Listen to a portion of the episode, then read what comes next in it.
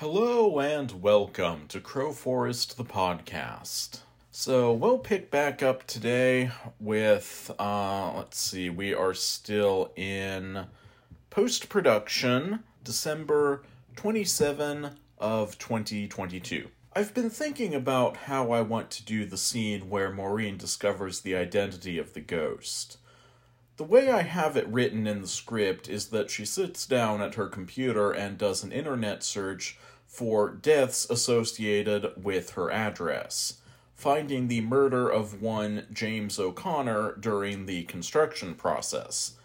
Spoilers if you haven't seen the movie yet. So I've been thinking about how I'm going to do this scene. Obviously, cutting back and forth between a screen full of text and Maureen's reaction would be extremely boring, so instead I thought I might try to spice it up a bit by adding in a flashback sequence of James O'Connor working on the house and then getting murdered. Shot in tasteful silhouette for artistic effect and also so that I can play both parts without it looking stupid. I found an old bed frame and some random poles out in my shed, and set them up in front of my green screen to make a makeshift construction site. I don't know anything about construction, so hopefully this will look reasonable. I filmed a shot of myself whacking the nonsense structure with a rubber mallet, and then I filmed a second shot wherein I first stood on one side of the structure holding a plastic gun, which I found in a dumpster years ago,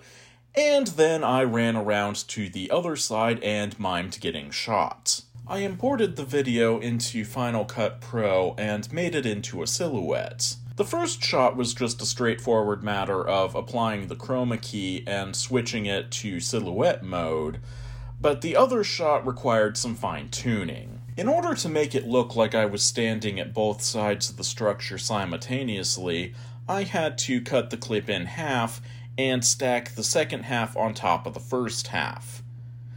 Then I had to crop the top clip to the halfway point so that it looked like it made one continuous shot.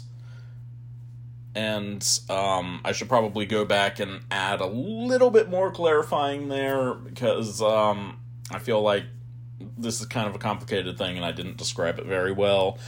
Uh, but this only works because I have to, you know, go back and forth uh, between the two positions uh, with changing the different props, but without touching the camera in between because the two halves have to be uh, lined up perfectly identically. Like, even a little bit of camera movement would mess up the effect because uh, when you crop from one side uh, basically making a composite shot with the two halves that um, you can't really see the seam in the middle, ideally. So you have to have no camera movement whatsoever so that it's completely uh, the exact same position between the first and second shot so that you can crop over.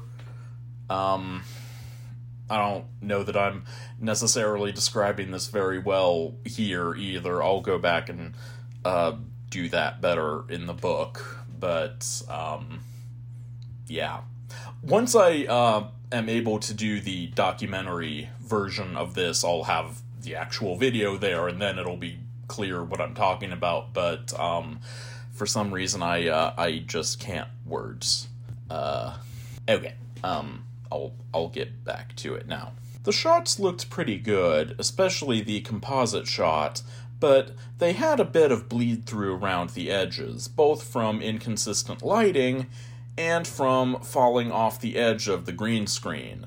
So I'll probably have to do a bit of cleanup on that, but I'll worry about that later. I dragged the composite silhouette shot over a picture of Maureen's neighborhood and used the Luma key to map out the white background. Chroma keys map out color, such as the green from a green screen, and Luma keys map out level of lightness or darkness, so you can erase solid white or black backgrounds. Then I found a clip of red tinted Karo syrup being thrown up against a green screen, a leftover effect from Bruce the Shark the Musical, my previous video project, and I added that into the project as well. Also, I should note for any of you who are hoping to recreate this at home, the green screen that I threw the syrup up against was a plastic table cover, and it was taped up over my bathtub. Don't ruin your cloth green screen. The effect is starting to look really good, but that bleed through is going to be a problem. I'm afraid this might require some frame by frame editing. Ugh. Okay, um, December 29 of 2022. Today, I worked on making some of the background graphics for the James death scene. I had already filmed the actual death itself, but I still needed various computer graphics, namely a fake internet search page, search results, and a news article. So I opened up Keynote on my computer, once again, the Mac version of PowerPoint for all of you Windows people out there and I started designing the graphics. The first thing that I needed was a fake internet search page, so I decided to go with Bingle, a mashup of Google and Bing. I typed out the letters and made each one a different color to mirror the Google logo. Then I added an outline box underneath it to make a search box. Then I took a little circle and a tiny little line segment and I put them together into a magnifying glass icon, using the group feature to make them act as a single item. And I put that at the far right side of the search box. And finally, I dragged a blue box down from beneath the search box and made a button, typing the word search into a text box and dragging it over the button. The result looks pretty good. For the news article, I searched on my hard drive and found the final version of my In the Attic script and opened it, scrolling down to the relevant scene. Then I copied the text I had written for the news article in the script and pasted it into Keynote. It was just a single paragraph that I had written, not nearly enough to fill out a news article, so I added a bunch of Lorem Ipsum filler text in order to bulk it up and make it look more like an actual article, assuming that no one takes the time to actually read it, that is. And um, also, for any of you who don't know, and I've probably already mentioned this, but I don't remember. Uh, Lorem Ipsum is a uh, filler text that you can find online. It's just random, vaguely Latiny looking junk text that doesn't say anything, but it looks like real text. It's formatted like text would be formatted and has like the normal number of letters in the most common words and all that kind of stuff. So it's just junk filler text that you can find. So that's what that is.